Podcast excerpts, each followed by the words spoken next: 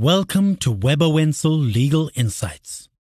With over 150 years of experience and deep industry knowledge, Webber Wentzel is the leading full service law firm on the African continent.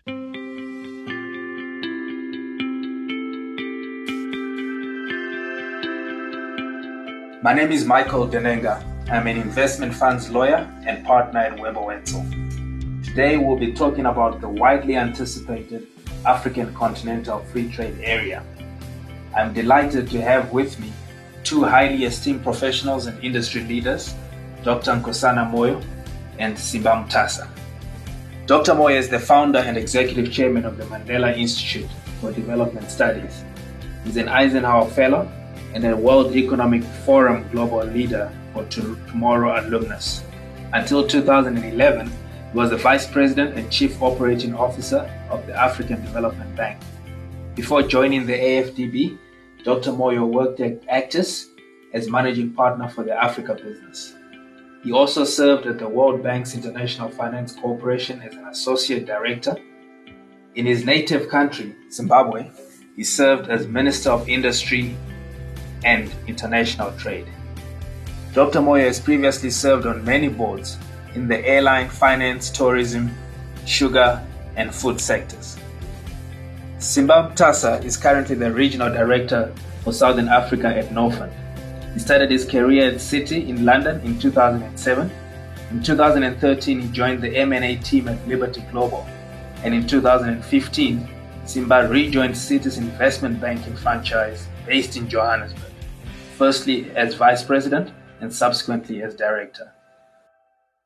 So last year, the African Union agreed to create a free trade zone on the continent, the African Continental Free Trade Area, AFCFTA, the largest since the World Trade Organization was formed. It is hoped that the AFCFTA will reduce trade tariffs, create jobs, and generally enhance regional cooperation. Dr. Moyo, my first question is addressed to you. You have both private and public sector experience. And looking at how the AFCFTA has set very laudable objectives of increasing African intra-trade by 50% by 2030 and uniting 1.3 billion people across Africa. Are you confident that the AFCFTA can achieve the stated objectives and that this is the response the continent requires to bring about enhanced regional cooperation? Michael, if I may, uh, thanks firstly for giving us the opportunity to have uh, this conversation because I think it's incredibly important. The ACFTA is really important, very, very important uh, platform that has been conceptualized. And I choose that word conceptualization carefully because clearly there is many a slip between conceptualization and, and implementation. And whilst the, con- the concept is very laudable and a lot of the uh, numbers, the anticipated achievements, possible achievements mentioned, I wouldn't quibble about whether it's 3.4 million or some other number higher or lower. To be honest with you, these things are achievable, but they're only achievable provided certain implementation measures are taken care of. And this is where I think we really need to focus our attention from having conceptualized this. How do you actually bring it to reality with any prospect of making it succeed? And I would like to, to point to a few what I would call sine qua, nons of possible success in this area. I think that globalization, so let me start almost like obliquely. If globalization has taught us anything, is that when you implement some of these grand and good ideas, which are potentially beneficial to humankind, you need to pay incredible attention to making sure that you don't create a whole host of people who feel left behind. The participants or intended participants must feel, or in fact, the structure must make them have a skin in the game. You will understand this from your investment kind of involvement, what that really means. If the participants either feel left behind for whatever reason or don't have skin in the game, then their commitment to making this initiative succeed is going to be um, compromised. Let me put it that way. And we can get into detail as to what does it mean? How do you structure? How do you build the architecture to make that happen? I think you also need to create what I would call a positive momentum. In other words, the implementation must not have too many hurdles at the beginning, which literally become insurmountable to some extent. And the key element about this issue of creating a momentum, a positive momentum that people can then want to go with, is when you've got an entity that has got more than 50 uh, participants, so 54 countries participating in it. How realistic is it from point zero to expect that the implementation must involve all of them? And without, without all of them coming on board and buying into it and really supporting it, it doesn't get going. I think this is a major, major issue. So my approach would be look for a few Vanguard members and get the Vanguard members to create the momentum with clarity about the door stays open for others to join along the line when they become ready to join. But don't wait for everybody from day one because I think that's undoable. That's last element. What then that if you're going to have a phased in terms of ability to join, phased approach, others start and others can come further down the line. It means the architecture of the rules and regulations has to be what I would call conceptually a modular approach. In other words, from day one, you have to design the whole system without necessarily all the pieces being in place in day one, if you want like Lego.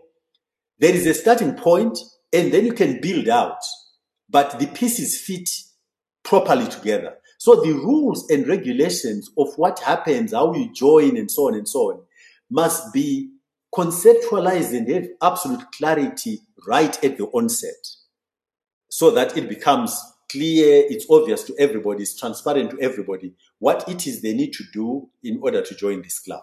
So that those would be my three major asks right at the beginning in terms of making this thing take off and have any chance of success.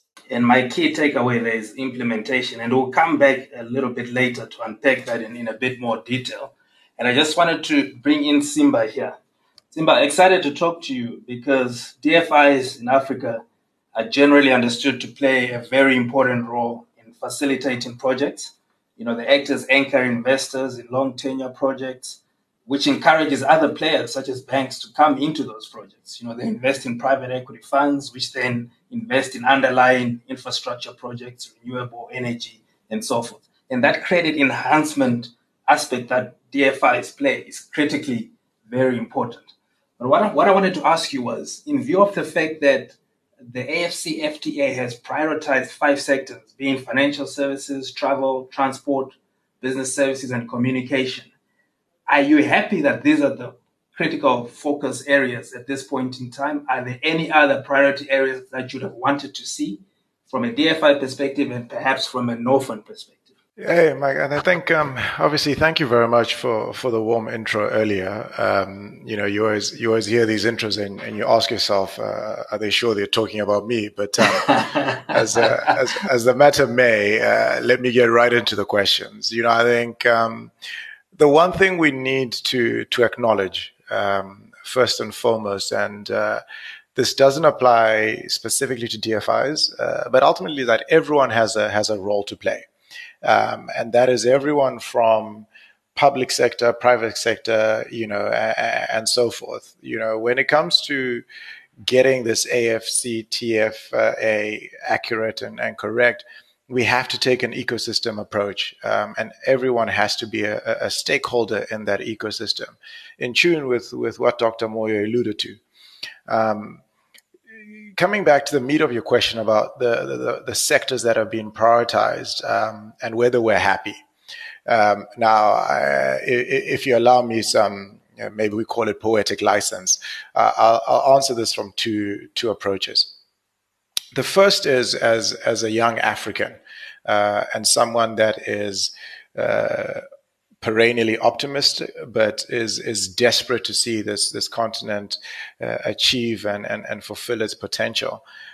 Uh, if I look at those sectors, am I happy? Of course, I'm happy. I think any prioritization in in what I think are anchor sectors is is is vital.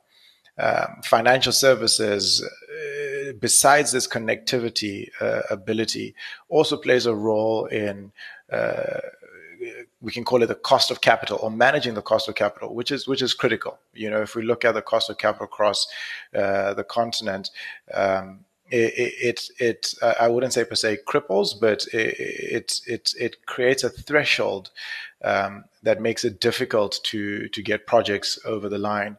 Um, transport, business services, communications, these are all bedrocks. And you know maybe at a, at a, later stage we can we can delve into them in more detail. So from a personal perspective am i happy? Yes i am.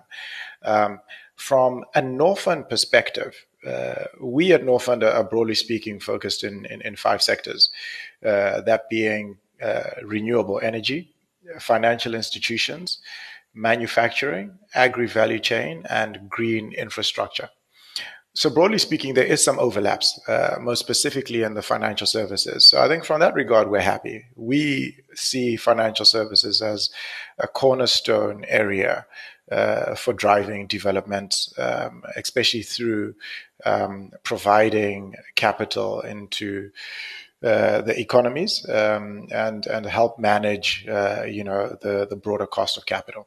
Yeah, yeah. And I mean, based on the fact that you you do have manufacturing as one of your development objectives, I mean, at, at this point in time, Africa currently spends about sixty-three billion dollars on food imports, right? And in order for the AFCFTA to be successful, Africa's ability to beneficiate and place less reliance on exporting raw materials is also key.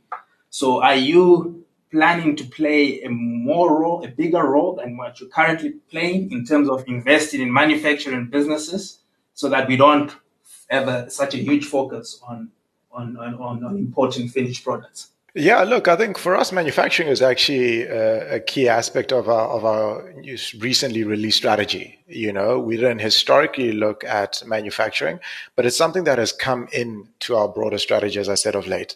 Um, and the key thing is the developmental attributes that the manufacturing sector brings. You know, if I think of it in terms of what's key or a key threshold for us is always looking at industries that support job creation. Um, and there is what I say is manufacturing that we see and has direct impact. But what people often look at is manufacturing is, is what I'd like to term a multiplier industry broadly speaking, I always say there's enabling industries like um, we can maybe look at power and say that's an enabling industry, and then there's multiply industries like manufacturing. Um, and, and the reason I say multiplying is if if we take an example and we look at the motor industry and manufacturing a part for the motor industry, that aspect of manufacturing that uh, steel and taking it to the next uh, to the to the finished product has a value add. But if we then look back upstream and downstream and look at the impact that that one product has, you know, in the one direction, we're looking at steel and everything that feeds into the steel industry. We're looking at coal, everything that feeds into the coal industry. We're then looking at logistics, transporting those products to the manufacturing plant in the other direction, we're then looking at uh, wholesaling, marketing, and an ad. So fundamentally for us, we see manufacturing as a very important space. And not just from adding value, which is which is good discipline for for us as a as a as a region to have you know, I think we need to minimize what we're sending out as raw material and be seen to add value, but not just as I as I try to allude from the value that we'll add to that one product, but the broader developmental a- attributes that that will have for broader industry value chains. Makes makes a lot of sense, and perhaps I can also just bring Dr. Moyo here. I mean, you mentioned that everyone has to be a stakeholder, and you mentioned this modular approach. But if we move away from the implementation for now, just in terms of assisting uh, this free trade area to function and achieve its results, in terms of assisting the likes of Norfund and other DFIs in, in, in reaching their developmental objectives, what other role players do you foresee as being important in investing in manufacturing businesses and renewable energy and other such very valuable and, and, and infrastructure requirements that we need in Africa. Michael, allow me to be un- totally undisciplined and refuse to answer your question and dwell on this issue of prioritization. Okay. Because I, I actually disagree with it. Okay. So let's go start. Uh, what is trade? Trade is value exchange. So my view is that if you go for a vanguard approach, you get those five, ten, whatever countries in a room, and you analyze their capacity to engage in a value exchange situation or system. In other words, you look at comparative advantages within that group and see where they can start in terms of exchanging goods and services. I don't think you can start by stipulating upfront what it should be before you actually know who is participating. That's if you use my approach about a vanguard approach. Yeah. And I think there is a lesson to be learned about how you learn and acquire skills which give comfort for you to then tackle harder and harder things. And harder and harder things tend to come with more risk, which means when you when you tackle harder things, you need to have sufficient assurance that you've acquired the experience and the skills to mitigate and manage those risks. So these are the approaches I would use in determining the trajectory, the phasing of how it, this thing should be tackled. I understand that. And it actually brings me to my next question as to you obviously got a lot of advice and around not taking this vanguard approach and, and, and creating this modular approach to implementation. What, uh, to your knowledge, are the ways and manner in which uh, one is able to give this level of input and lobbying? Because there's still a lot of negotiations taking place. There's still a lot of implementation procedures that are still to happen. How does one give this input? How is it fed into and, and listened to and then implemented? So I would I would ask uh, that organizations such as yours and uh, Simba's organization uh, DFIs actually do a piece of work. Firstly, desk work to identify, and I know that politically this is probably going to come out being politically incorrect, but in life, unfortunately, it's always the case. Within the AU, there will be some big hitters, people who really do work and can influence what happens I would say rather than a scattergun approach, identify who these people are and they try to get them in a room and have this conversation now sooner rather than later to make to allow them to have input they can use to shape how the rules or the negotiations are then concluded. So that would be my my my advice identify who are the key players in there, try and get to them, get them in a room, and have this conversation. And Simba, do you know if there are any uh, cooperating on led or lobbying efforts that are being done by DFIs generally to convey, uh, you know, issues that are in the interest of, of the private sector as a whole? Yeah, I mean it's it's a it's a it's a it's a good question. Um, and Michael, to be honest, there's uh, there's nothing that I know um, at this stage. Um, as you're aware, I think the DFIs are always working together um, in the support of their ultimate mandates. But there there isn't anything to my to my knowledge at this stage. Simba, the pandemic has already delayed the implementation of the AFCFTA, right? And you know, so what what what kind of lessons have we learned from it? uh, has this necessarily given us any urgency or impetus to realize the AFCFTA for positive change? And what sort of contributions have, have, have you guys played generally uh, during this time? Uh, before, before Simba answers, Michael, the the the pandemic has not delayed. It's given us breathing room. Okay. So yeah. it's a no. That that is that that that is actually a good way to put it. It's just uh, delayed in the sense of the initial implementation dates targeted by the secretariat. Yeah, but but you make a valid point. Look, uh, you know, Michael, I think uh, Dr. Moyo touched on it earlier uh, about the pandemic, right? And I think the first thing we need to be clear about is that by no means is it over. Um, one. And two, we're never really, uh, where we are now, we actually don't know the full impact of it. Um, so we need to be cognizant of those two things, right? That we'll probably at some point, you know, looking back, be able to be like, okay, that was was was the impact. Um, Dr. Moyo interjected and, and, and, touched on a very key point. Um, the pandemic has given breathing room. Um, it hasn't come and fundamentally changed relationships and so forth. And in breathing room, as in any sport at halftime or whatever, it gives people a chance to take stock, figure out what they would do or what's going on and how it impacts thinking and obviously apply that on where they were historically.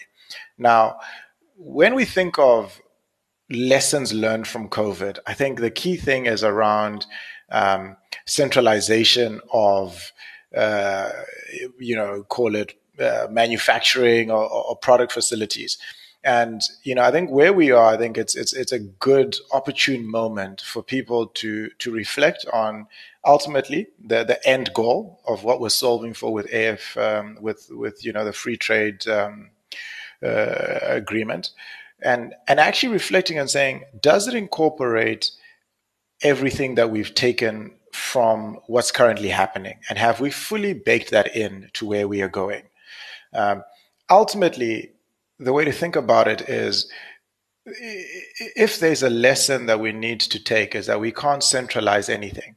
And it comes back to manufacturing. We need to take, be it regional, continental, but a, a, view of actually looking and thinking where is best for so and so to be located and and working it in that such that we're actually building trade or, or trading channels that that are sustainable because ultimately, what we don't want is we don't want to get into a situation where you end up with. Uh, uh, I think the doctor touched on it earlier. I've just forgotten the wording, but um, ultimately, you you you need to build everyone up uh, simultaneously. We will not have anything sustainable if there is not uh, a, a broad-based uh, spread of that growth. Uh, if, if Michael, you don't mind, let me build on on what Simba has just said and use a, a, a very practical example, which has always fascinated me.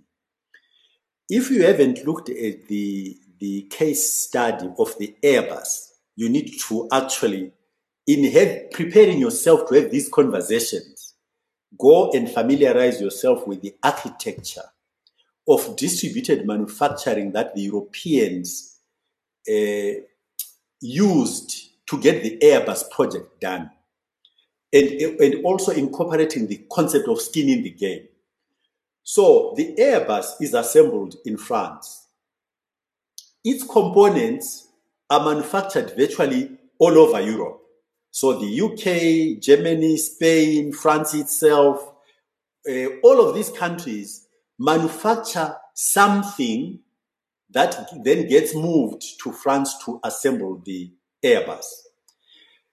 The, in terms of capacity and te- technical competence, I think at, the, at the very least, maybe five individual European countries could have done the Airbus project on their own from beginning to end. They could have manufactured it. Technically, that would have been no big deal. But if they'd taken that approach, it would have been an, an abysmal failure commission.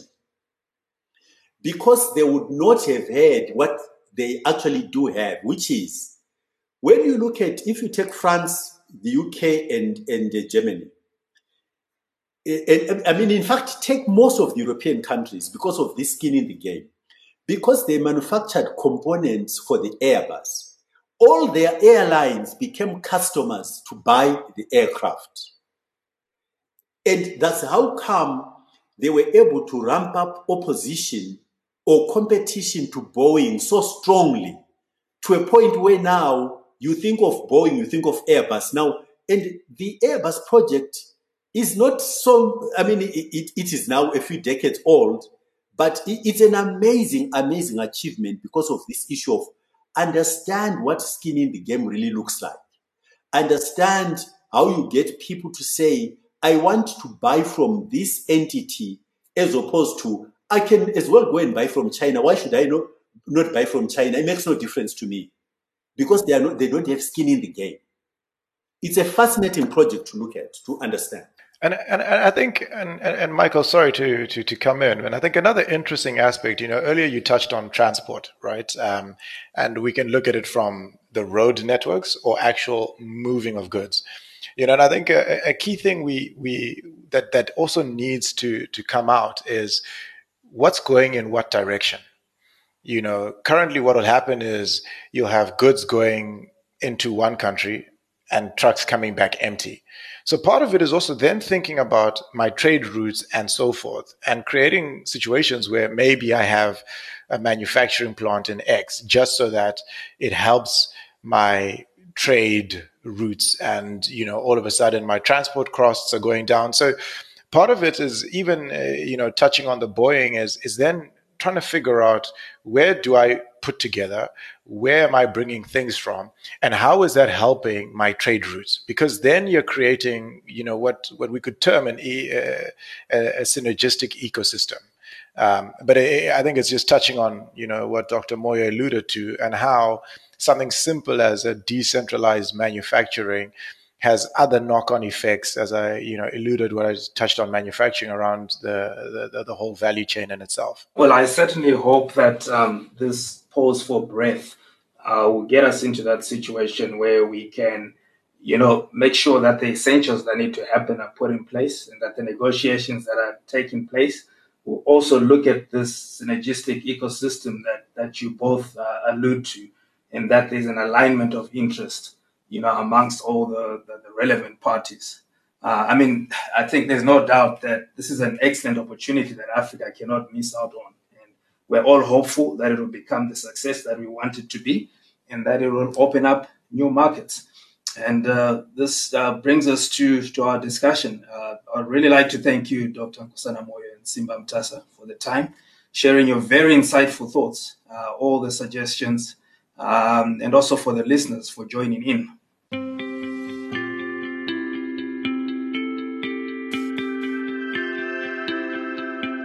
This has been Webber Wentzel Legal Insights. Our executive producer is Paula Jones. This podcast is produced for Wentzel by Volume. Thank you for listening.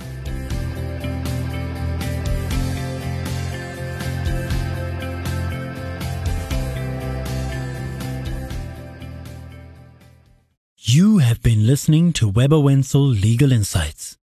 You can find and subscribe to the podcast on all major platforms. For more expert legal insights and updates, visit webberwentzel.com.